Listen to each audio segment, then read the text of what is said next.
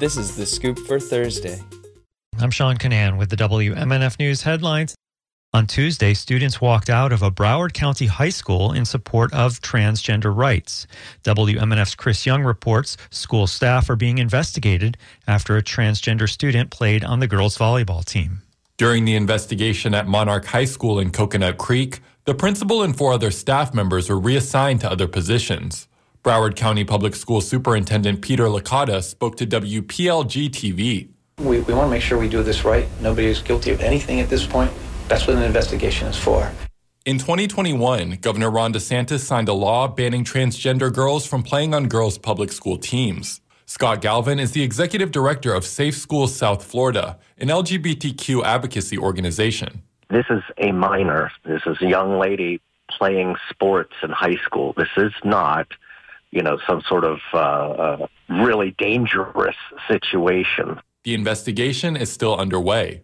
For WMNF News, I'm Chris Young.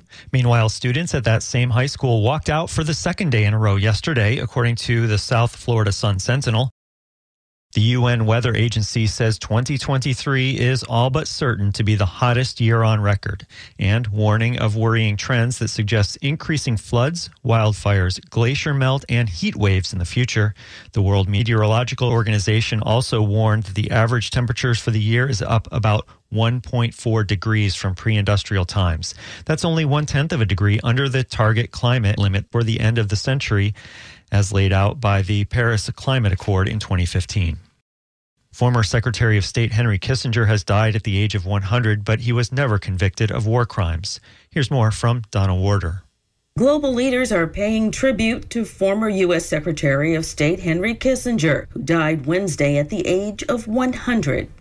Israeli President Isaac Herzog had praise for Kissinger, who, as a young boy in a Jewish family, fled the Nazis. He laid the cornerstone of the peace agreement, which were later signed with uh, Egypt and uh, so many other processes around the world. I admired Henry Kissinger. And current U.S. Secretary of State Antony Blinken says Kissinger set the standard for every Secretary of State who followed. But there has also been sharp criticism of the diplomat who received the Nobel Peace Prize for his role in negotiating a ceasefire in Vietnam in 1973. Cambodian American and political scientist Sophal Ear writes in The Conversation that the bombing campaign on Cambodia under Kissinger's watch watch set a path for the ravages of the Khmer Rouge, and he says those bombs are still destroying lives. I'm Donna Warder.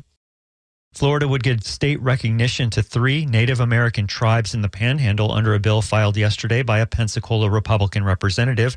The bill would recognize the Santa Rosa Band of the Lower Muscogee, the Muscogee Nation of Florida, and the Lower Chattahoochee Band of Yuchi Indians. Dyslexia affects one out of every five people. WMNF's Colleen Cole reports there's a company using AI to help people with dyslexia. People with dyslexia have difficulty processing written language. Dyslexia represents 80 to 90% of people with learning disabilities. A new artificial intelligence program might be able to help correct dyslexia.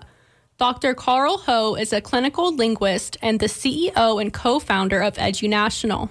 Well, because of this complexity, we need a computing solution that can find these bits and bytes of error in the code for each person, right? And because language processing difficulties vary so much from person to person, we need artificial intelligence to customize the program for every one of them. And here in the US, you're talking about over 10 million children with dyslexia. The way it works is the computer generates interactive verbal games to evaluate each student. Then, based on the student's responses, the AI will produce new corrective games to help their underlying language processing difficulties.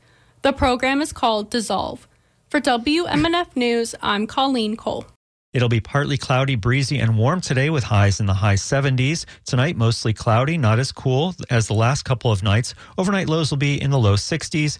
And tomorrow, partly cloudy and hot, highs will be in the low 80s. I'm Sean Kinane with the WMNF News headlines. This is The Scoop, recorded at WMNF Tampa.